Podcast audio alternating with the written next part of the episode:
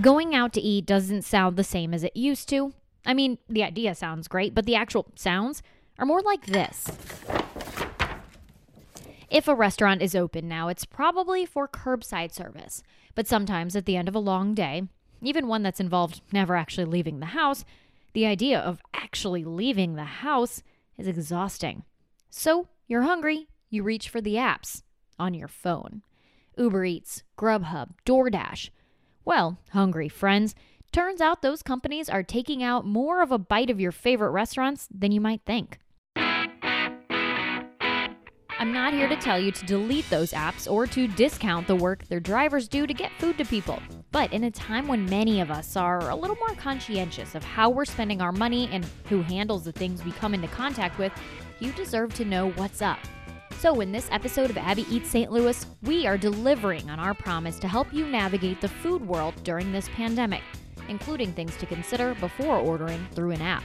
I've always just been really, I don't know, aggressively against third party delivery systems. We'll tell you why, as well as what the big companies are doing to help restaurants right now. Plus, how restaurants are dabbling in their own technology, and why a couple of local delivery companies say they do it right. Okay, so let's get this on the table right now. Delivery apps have a purpose. You know, like when you planned on a soggy egg salad sandwich for lunch, but you're really craving some hot wings from the place across town. Or the screaming kids are finally getting along, but now it's time to feed them, and you just don't have the energy to cook or to pack them up in the car. I get it. That's why these companies exist to bring the food to you. And in some cases, you might be supporting a new local place you wouldn't have otherwise if they weren't on your go to app. That's all good and well.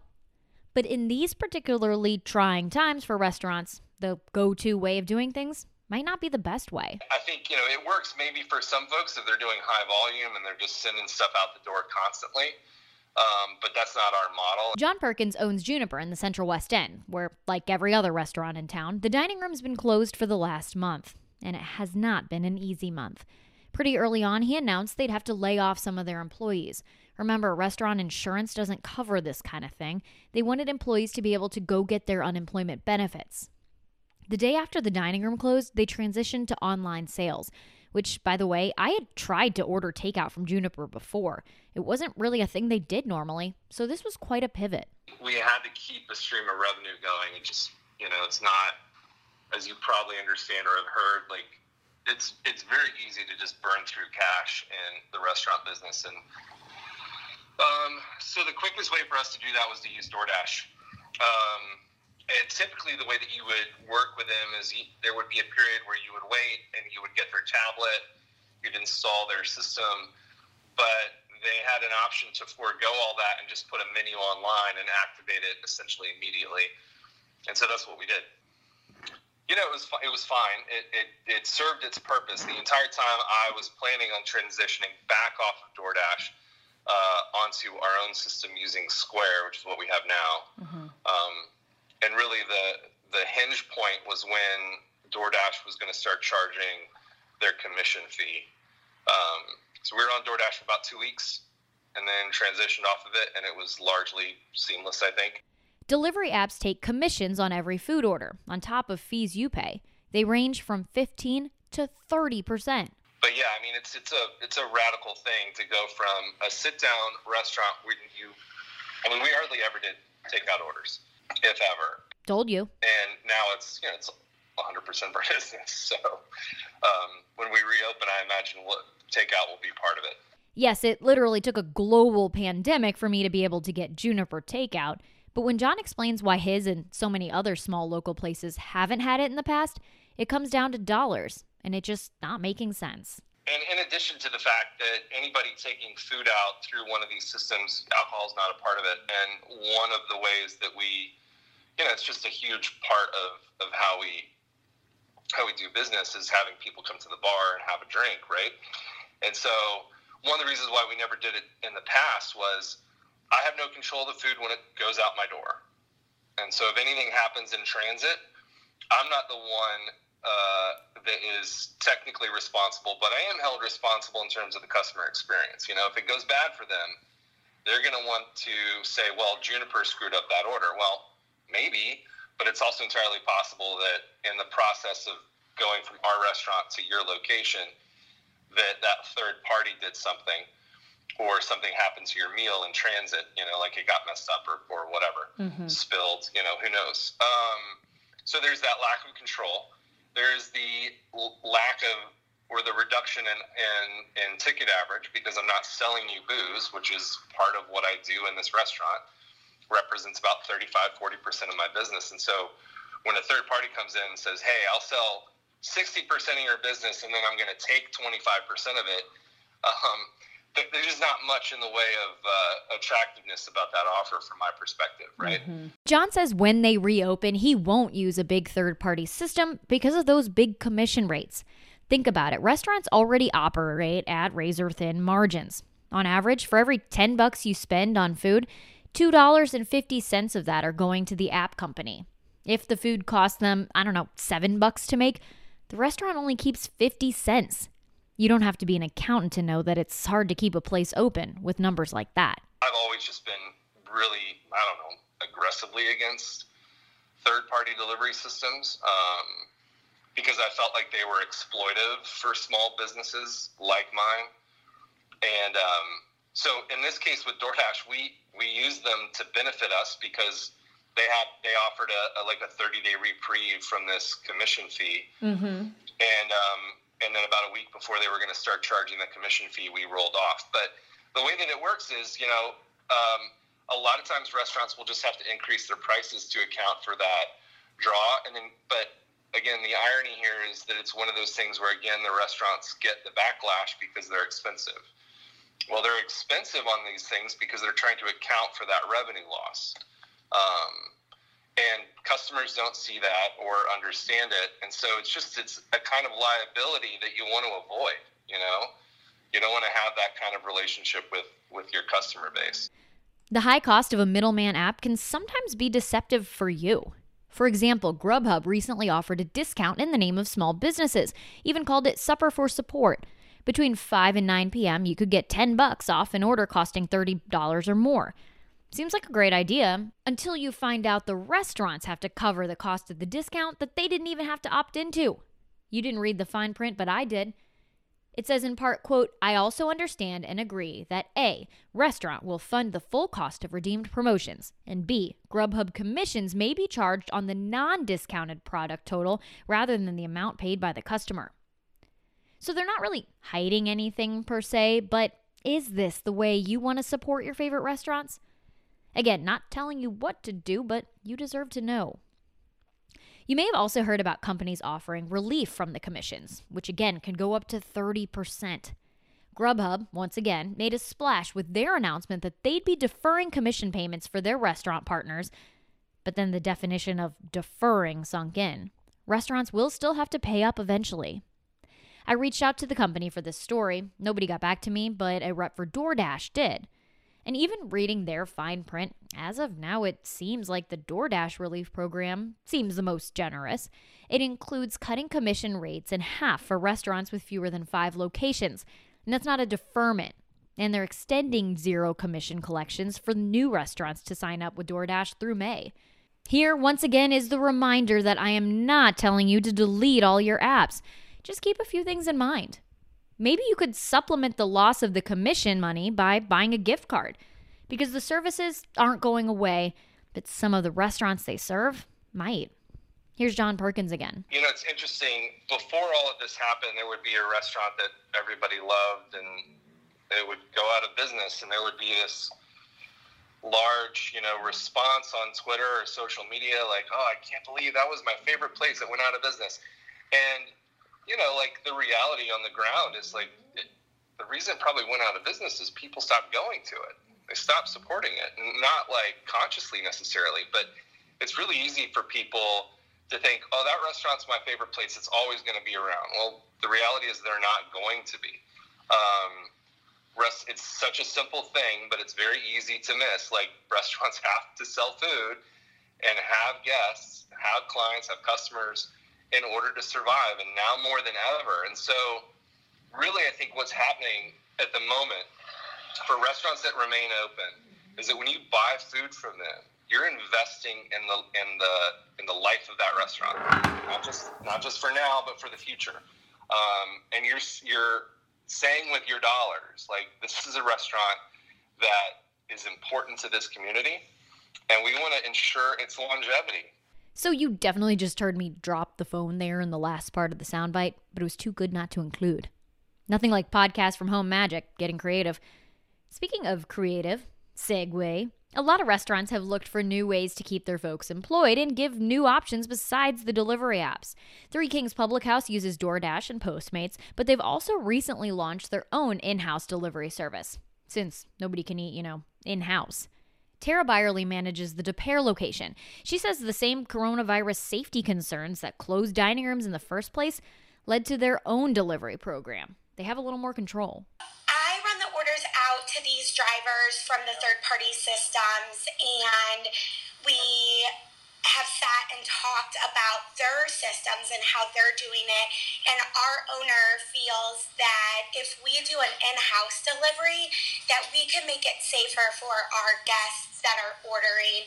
We can guarantee that our people are wearing masks and gloves at all time, that their food is being boxed up safely and we put no tamper tape on the boxes and then that their food is coming to them hot and fresh. Once the food leaves this door from a third party system, we can't guarantee that it gets there right on time, that nothing's happening with this order, that there's nobody else in the cars, that their employees are wearing masks and gloves. I'm not sure it is mandatory that our employees are wearing gloves and masks, that as soon as it leaves this building, it is safely delivered to their doorstep with no questions, and their food is hot.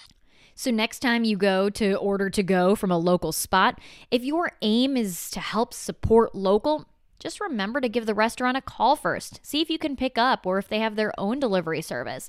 It could save you and the restaurant in more ways than one.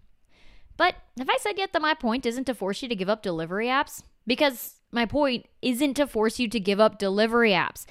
In fact, let me introduce you to a few companies right here in the St. Louis area that you might want to add to your repertoire Food Pedaler and 569 Dine. I called them up over the phone. Technical issues meant audio got a little soft here, so bear with me. Food Pedaler is exactly what it sounds like food delivery on bikes. Right now, they're hyper local around the city, but peddler turned company owner Alex Ward has big plans for his business. Um, I started in May 2018. Okay. I purchased the company in July 2019. Okay. So okay. Relatively new. Yes. So, what did things look like for you before all of this? I'm trying to come up with a time, um, a way to refer to this quarantine time, but Oh, I feel like I feel like everybody just kind of says before or back when things Yeah. were normal or before all of this. What did things look like for you before all of this? Well, um, it was. I mean, I had obviously no clue that anything like this would happen. Um, it was, you know, normal day to day life, just expecting to grow the business uh, uh, quickly, more quickly than than is possible right now. Uh, in terms of bringing on new restaurants, potentially opening new neighborhoods, I had hoped to open the Grove in the fall.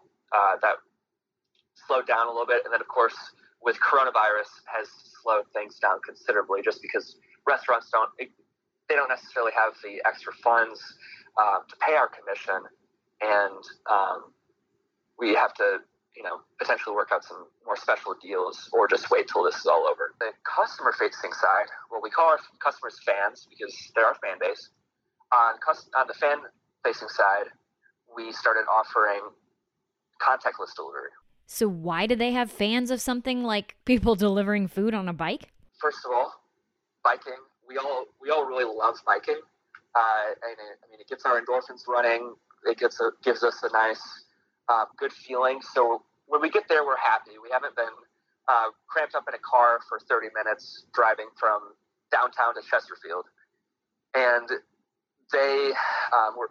I hire genuinely friendly and personable guys, personable guys, and our fans get to know us. We have so many recurring amazing fans who order from us uh, weekly or sometimes daily um, or every other day. And even if a restaurant, even if their favorite restaurant is closed, they'll go, they're going to look for another restaurant in our roster um, to help support us and to help support that restaurant. He says there are other things that set them apart from big name delivery options besides the vehicle they use. Our, yeah, so our estimated delivery time is 45 minutes. Most of our deliveries, um, as, as long as the food gets out quickly, most of our deliveries we can get in an average time of about 30 to 35 minutes. And the goal is always that, that time uh, getting it to them fast.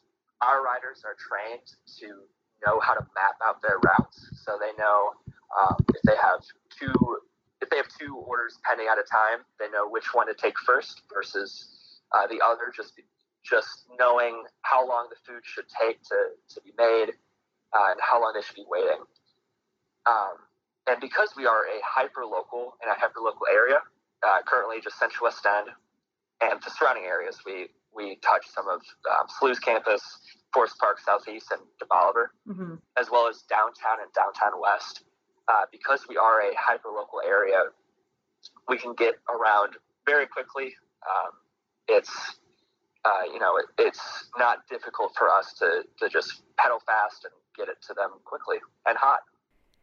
Alex is still running a business. His restaurant partners pay commission fees too, that he says are competitive with the bigger companies. But by being localized here in St. Louis, they're able to keep things very St. Louis. There's just some, some extra fun things I've added. Uh, I added a subscriptions option. So the goal there is uh, we have a few partners right now, and the goal there is to, to offer uh, premium consumer packaged food goods uh, made in St. Louis to people uh, in St. Louis, and we've actually extended that area uh, all the way to Clayton.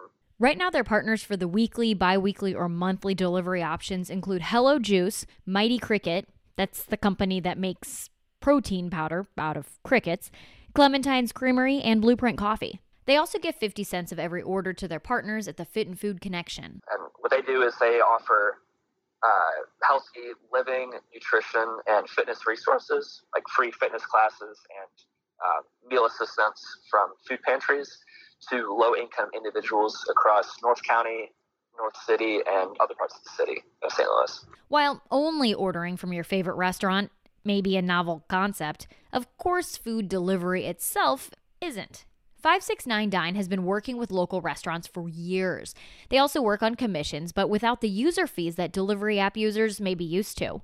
I talked to Cindy O'Hara. She runs much of the company her husband started. She says he was third in the nation to start a restaurant delivery service. So he's a pioneer in the industry. And um, we've been doing it for 30 years. When we first started, we had, of course, there was no internet around. So we had phones and that's how we took all our orders. So we had lots of dispatchers and lots of operators, and that's basically how the orders just came and printed off a printer, and we stuck them up on a ticket rail up on the wall, and we kind of organized them that way. So it's just, and then all of a sudden the internet came around, and so now we have online ordering, and we our um, our app and our website is um, just as boozy as all the big ones, if not even better. So. A lot has changed over the last 30 years since they first started, not the very least of which has been the amount of competition out there. I asked Cindy how they've changed things or not changed things in order to stay competitive. This has been going on for us for 30 years.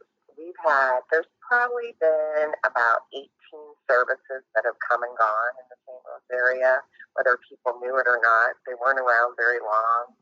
Um, so, I mean, so as far as competition, we've always had competition.